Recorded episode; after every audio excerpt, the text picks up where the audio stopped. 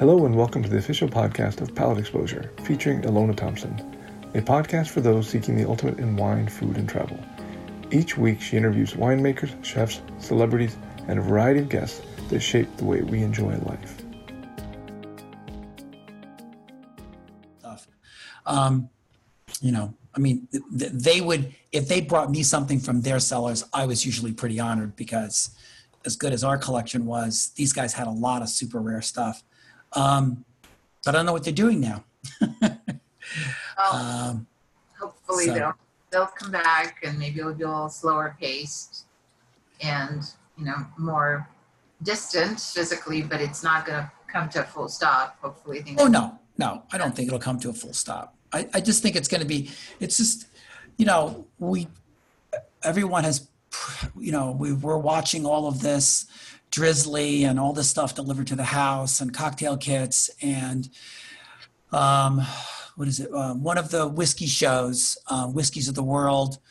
Today, I got a flyer, uh, an, um, an email from them offering to sell me 15 samples, uh, 15 one ounce samples or half ounce samples of some whiskeys for $45 that I would pick up at some bar here in San Francisco. And then it would give me, they'd give me a, um, a Zoom ID, and then I would attend some curated tasting remotely. So we're seeing everyone trying to come up with, you know, well, what can we do in this environment? But I still think that it's doesn't, you know, it's not as much fun as going out and bumping into people. Um, Oh yes, no substitute for that. I just don't think that's going to get. I mean, it's going to be some time reconstituting itself, but I don't think it's going to shift away from that. No, I Um, think we're social animals for sure. Um, Yeah. in, in terms of just the pure ageability of a whiskey, right? Wine has some kind of finality. Even wines that I've built to last a long time, which hmm about first growth Bordeaux's. I mean, theoretically, when you read the reviews, you can Mhm. put it away for 30 years. Mhm. Why you'd want to, but okay, you can. Um, whiskey's, you know, part of its unique set of characteristics is it can be aged for a really long time and literally is a generational historical product, which makes it endlessly fascinating and so incredibly rare in that sense. You know, some of the examples I'm sure that you've tried and have written about is, you know, very few people in the world would even get to taste. Is there like parameters for some of the most special examples that you've run across when there's no point in aging it further, that it hits some sort of a plateau, like critical mass? Okay, so so up until relatively recently, common wisdom was is that um, distilled spirits didn't change in the bottle, or or what they did was is they went off in the bottle, Mhm. and Uh, that now has really been I won't say debunked, but I think it's been contextualized much more in a much more sophisticated manner. So we know that that spirits interact with light somewhat, but with air a lot. And we were fortunate enough that because there was such a long period of disinterest in distilled spirits and whiskeys in particular, there are a, there were a lot of really interesting old bottles to be had. Um, I'm not sure if you, you're familiar with the the the uh, term of, of art, which is dusty hunting. No, I haven't heard that. Okay, so so as as people started becoming more and more interested in in whiskey again, people started traveling around the, their neighborhoods and then further and further afield to little podunk towns that maybe had a a, a small package store that there were some shelves in the back on the bottom where some bottles of some whiskey that had been made in the 40s or 50s had been sitting ever since with the original ah. price on them. And that you could buy these things out and in some cases you know they were out of production old bottles of whiskey that had made in made at distilleries that no longer exist and um, so people started going dusty hunting and so it became a big thing. And and sure there are probably still more little nooks and crannies but i think for the most part everything's been eked out etched out at this point. But we know from going back and drinking Dusties that a lot of these whiskeys have a fair amount of stamina, but they they change a lot. Um, in my experience, the aromas tend to hang in there, but they flatten out on the palates. And they and and like old wines, uh, which I'm sure you've had this experience of, you know, you, you pour it out of the bottle, and that initial first s- sniff and the first few sips are good, and then it just destroys itself. It falls apart on on exposure to so much air. And I, I've had that experience with a, a pre-prohibition whiskeys do that all the time. Um, you know, the fills are good, so that means that there's not been a lot of loss of evap- evaporative loss in the bottle. And you pour it, and everyone's oohing and awing over it. It's some whiskey that's 90 years old, and um, or was made 90 years ago, and then um, and then it's gone. You know, um, it just it just evaporates. So, uh, and then we all have the experience. Everyone who collects that our bottles change after we open them.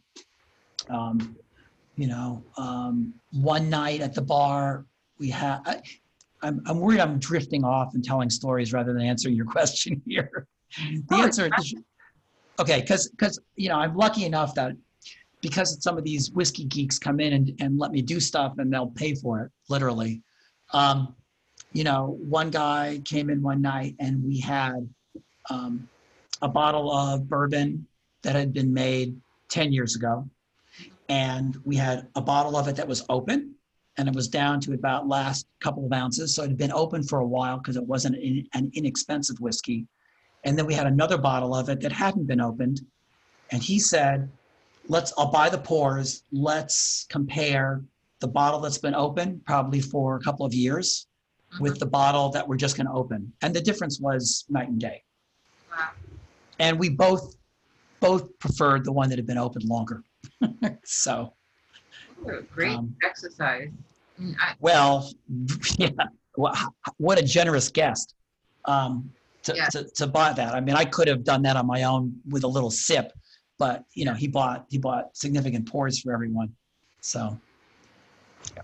When I visited Buffalo, Buffalo Trace uh, a couple of years ago, they were showing me the barrels that literally will be drank at some point by the next generation. and just the idea that this is being made for somebody, you know, by the owners, of course, and principals, that they can afford to age it that long and yes, really investigate what could be to that degree. yeah. Well, that's th- that was a big um, plus that the distilleries that came out of prohibition solvent had, which was they were able to. I mean, I mean, this is. I mean, again, uh, nothing, nothing earth-shattering here. I mean, people were consuming whiskey steadily through prohibition for medicinal purposes. Um, so much so that um, there were um, holidays. I'm doing air quotes. The the federal government allowed some distilleries to operate for a day, um, so they could make more whiskey because the on-hand stocks were so depleted during the 13 years of prohibition.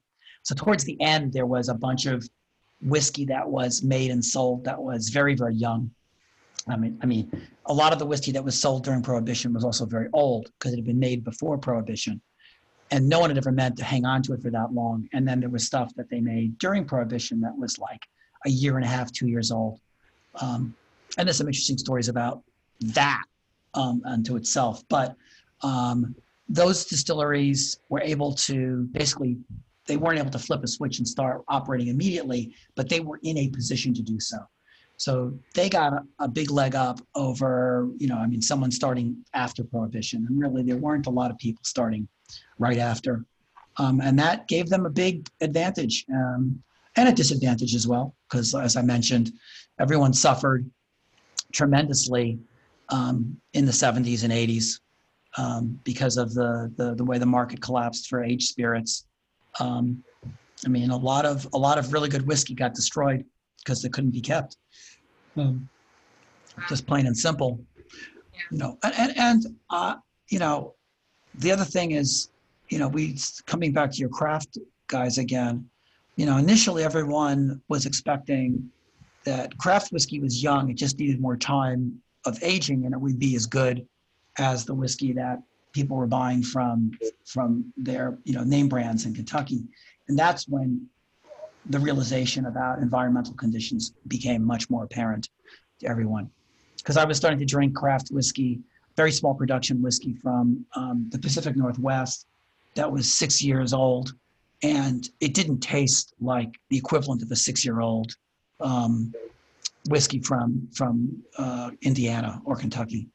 Um, you know, just use those as benchmarks. And and we knew we knew eventually why it was because the whiskey wasn't aging at the same rate. Um, it, it just it wasn't getting exercised through the seasons.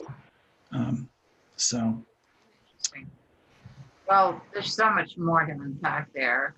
And I know we're going to be doing a follow-up podcast because I have a million more questions. Um, but for the purposes of this one, let's talk cocktails. sure, Um, that's the fun part, right? You get to create something with all these beautiful whiskeys, and um, some of them are classics, some of them are riffs on classics. Like, give us an overview of what you have been working with behind the bar, maybe some of the favorites, some of the go-tos, some of the interesting bits and pieces of your career. Well, so I will I will say at Hog at at at Hardwater, my boss, a fellow named Erik Adkins, um, is really best known for his extreme um, adherence to to classic cocktail composition and recipes, and um, so he is, you know, I, I used to joke to, and he knows this to his face, so I'm not going to upset him if I say this. He was the Anton Scalia of cocktails.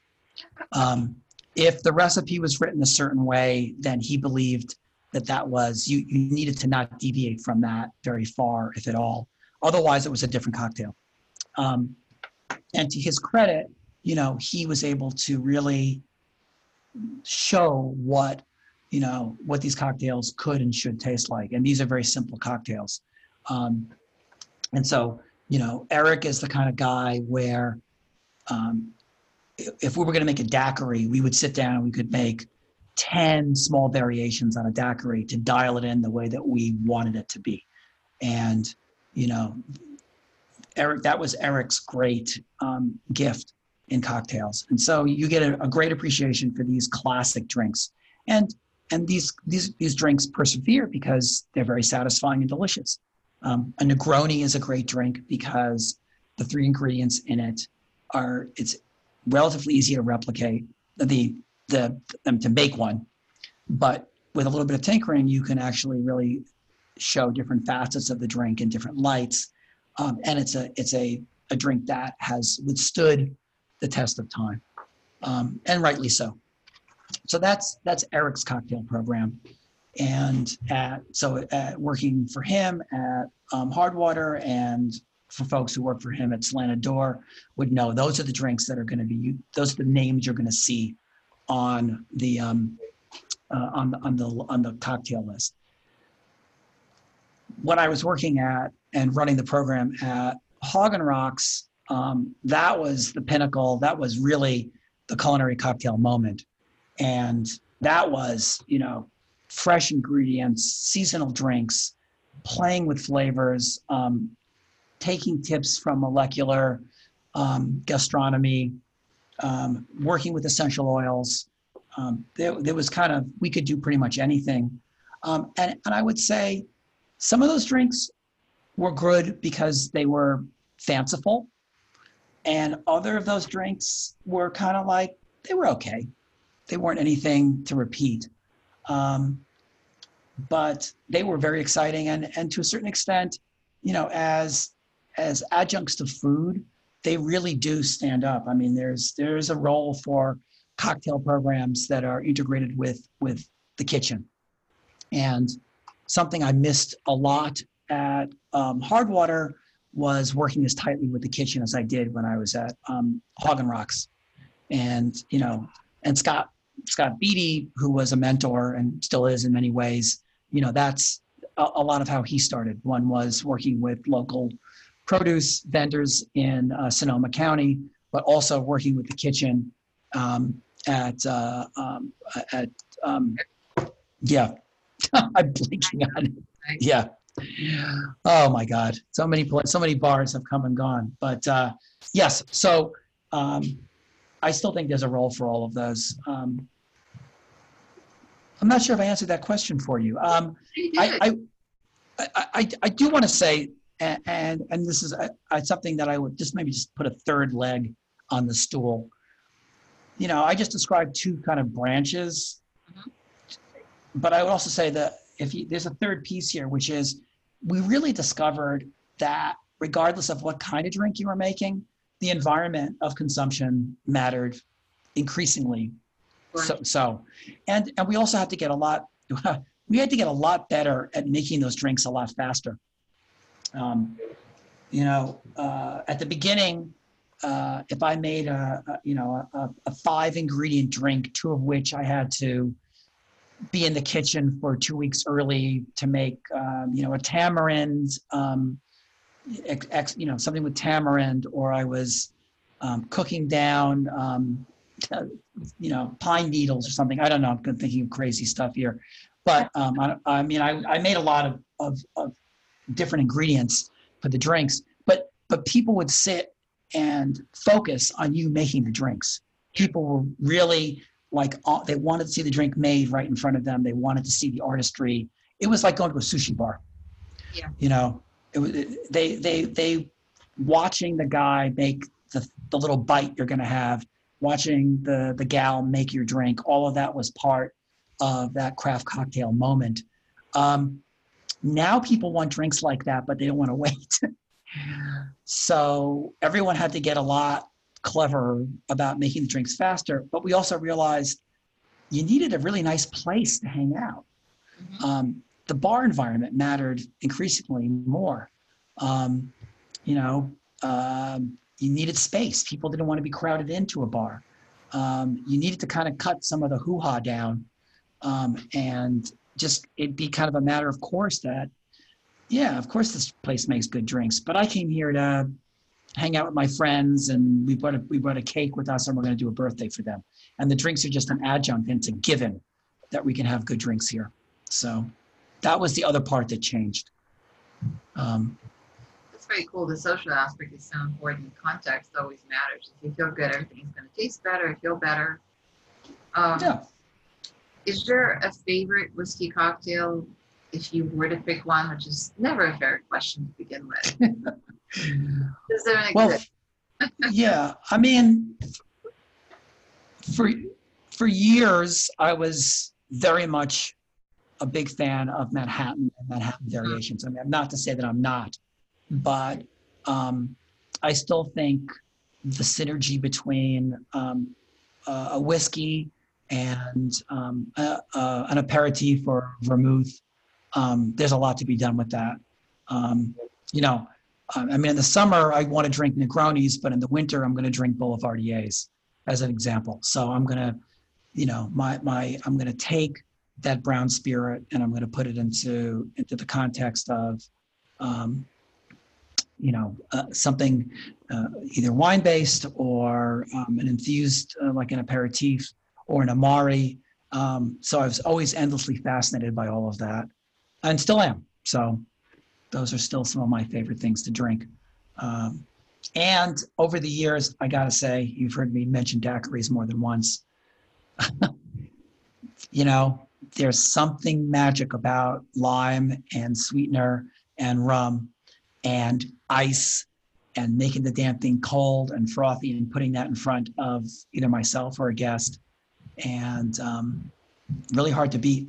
I I know someone was telling me a story a while back that there was a critic um, that judged the quality of the bar.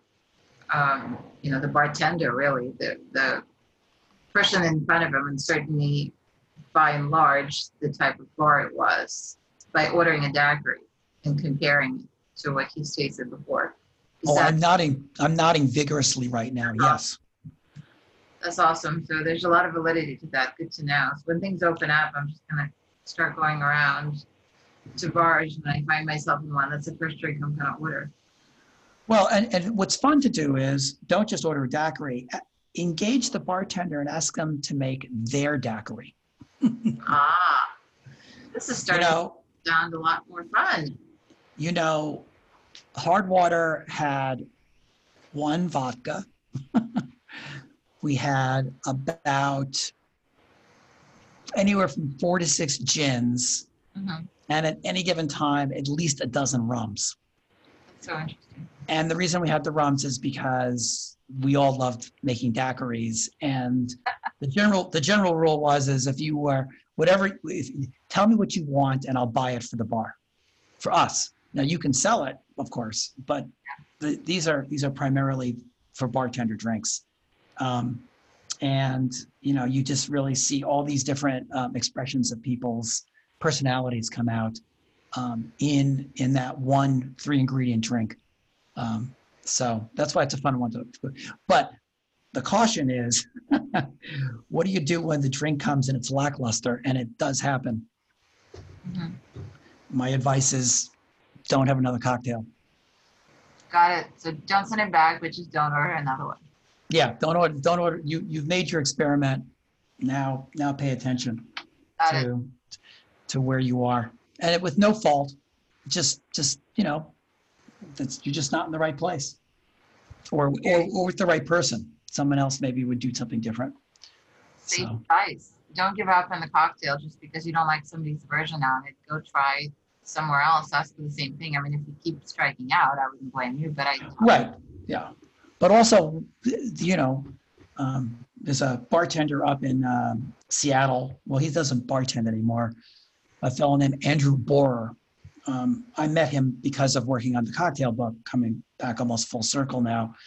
And Andrew had a blog, and at some point he had these rules of drinking, rules of, of going out, and they were they were, you know, some of them were snarky and some of them weren't. But he was he was the one who always said, pay attention to where you are, and don't order something that's not reasonably going to be executed for you. You know, if I go to an, if I go to a, an airport lounge when I'm traveling, you know, I, I, and they're making drinks off of a gun, you know, it's on me not to order something that's gonna that I know they can't execute there. Yeah. So you know, that's where I have my beer in a shot, and I'm a happy guy. Um, advice. you know, um, and that happened, by the way, a lot with as as craft cocktails and fresh ingredients became a big thing. Mhm. They there were a lot of places that undertook those and did them. I mean, I would go as far to say as you saw them on menus at TGIF and um, Olive Garden, and you know some of those large fast casual chains with liquor licenses were attempting to cash in on that Mhm. and made some pretty horrible drinks. Um, Yeah, unfortunately, once the trend starts, everyone tries to capitalize on it, but the execution as a result suffers. So on the other hand, you've got the Cheesecake Factory, which has extensive cocktail programs. I mean, I don't know what they're going to do now, but they also would have like five different fresh citrus juices on the menu. And the people who worked at those bars, um, there it was a workout for them. Yeah. Um, they had they were held to pretty high standards for uh, a corporate entity, and and the drinks were not were not easy and they were you know you might not like all of them but they were they were you know attempting to do high volume interesting originals and they did they did put their money where their mouth was and they brought good ingredients in to do that so that's so interesting. I'm now regretting that I've never had a cocktail at Cheesecake Factory, and now I may not be able to. But that's i know the place I would have thought of for cocktails. How about oh that? if you if you meet a- any bartender you you meet who's worked at cheesecake factory it's uh, great to chat them up about the experience of working there Gosh, where were you all my life? This is such good intel. um, well, we now know that you drink cocktails. You told you told us earlier that you're really a wine lover, but by virtue of the choices that you made, professional life choices, you're now a stage um, of whiskey and cocktails. But I assume you still drink wine, right? Is there still a bedroom with air conditioning? No, no, that's long gone. Uh, that that was the, the the last of that. I got tired of carrying all the wine around.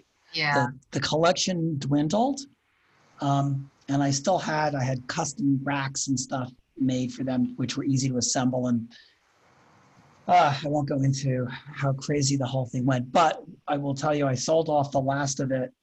Um, to, well, I sold it to to K and L, Mhm. um, and you know that they they paid top dollar for it. Wow.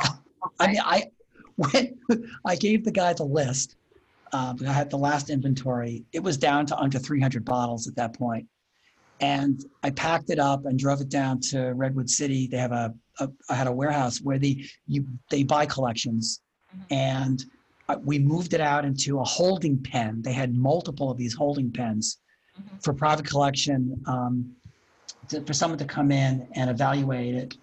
And five days later, I got um, the offer from them, and I was shocked at what they were going to pay me for it. And they took everything but maybe 12 bottles um, they passed on.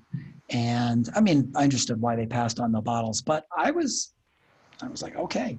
I mean, that was, but that was the end of it. Wine, I defer to other people um, now. Um, wine got really complicated, um, I think. Um, I actually am very, very interested in sherry um, Ah, and think sherry is a hugely, I mean, I think everyone's had, everyone in the bar industry has had their sherry cocktail moment at this point. Um, but I became very, very interested in the entire process. Um, and it's this marvelously stable product that comes out the end of these Soleras. Um, you know, and they're very, very affordable when you think about it. You were talking about things that are old. I mean, you can buy 30 year old sherry or sherries from a Solera where the end product is, you know, commingled and 30 years old Yeah. for reasonably reasonable prices, and they're delicious with food. They make great pairings with food. Um, so yeah, that's about it. Otherwise, I, I defer to someone else at the table. So I Yeah. saw another episode coming on when we're going to talk about specifically pairings with things like sherries and oh Uh, yeah, whiskeys. I think there's a whole other separate episode, and we're going to get into the history more, and we're really going to talk about American whiskey versus Scotch whiskey. oh yeah, a lot of people would be very interested to learn about. oh yeah. I mean yeah, absolutely. I mean I, I mean I I like. I mean, my interest in spirits is broader than just American whiskey. I mean, that's what I that's where I hang my hat up. But um, the or that's the hat I hang on my head. That's a better Yeah. way to say that. But um, oh no, I mean, so many interesting spirits out there, um, and so many different ways that they're made. The only thing, you know, the only spirit I don't like is I cannot drink Baijiu. I just I can't do it. Um, I think you have to grow up drinking that stuff. Yeah. Um, uh, you know, I did. Um, do you know what uh, bar is? B A R in New York. Um, bar is beverage. It stands for Beverage Alcohol Resources. It's a it's a group of folks. uh, You might know who Paul Pacult is. He's a, um, Yeah. a okay. So Paul, this is Paul's project Oh, along sure. with Steve Olson and Doug Frost, and um, they teach a class. It's a you have to apply for it. It's once a year. It's five and ten stays in New York City, um, and it's it's it's an amazing experience. It's very expensive, um, and it has almost zero bearing on your career, but it's a it's a great introduction to for a lot of people. It's their first time to try a very wide variety of spirits and learn all about them. Um, but they do one of the one of the sessions is on Baijiu, and they poured six or seven of them, and there are all these different styles and grains. And by the time I think I got to the third one, I, I just I, I didn't say it out loud, but I'm like I'm not putting this in my mouth. Well, it's good to know what you strongly dislike. Very Oh. constructive. Oh Um, Yeah. But, you know, considering how many spirits you've tasted in your lifetime, to just have one that doesn't appeal to you in any way, shape, or form, that's probably a victory right there. Um, yeah, Well, thank you so much for all the knowledge and insight. It's been a fascinating discussion, and I very much look forward to our next one. Okay, well, thank you. I really appreciate the opportunity to talk about, you know, a lot of a lot of luck and opportunities that were presented to me, and you know, I I like to feel like I I ex- took advantage of each one, and uh, I'm very grateful for the time that you and I just spent today to talk about, you know, what I kind of summating a lot of stuff I've been doing for the last 10 years and to start thinking about what's going to happen next. So, Absolutely. No, it's been such a pleasure chatting with you, and this is very much to be continued. yeah, the only thing that's missing is we're not sitting together in the same room. And at this point, I would be breaking out something from one of my bottles here, which you can't see. Um, I don't have a very, ex- I, I, I will never own the spirits collection equivalent of what I had in wine at its peak. Um, it's just not going to happen. But there are some really nice things here. It'd be fun to pour a few of them for you and taste through them and give you that experience uh, that I used to give people at the bar. And hopefully we'll do again. Okay. Well, I'll tell you what, um, I'm in. Let's make the next recording in person, Yeah. and hopefully Yep. it won't be too long because, like I said, things are starting to open up. So I am super excited to be with you in person. It sounds like, and we'll Yeah, we could do that.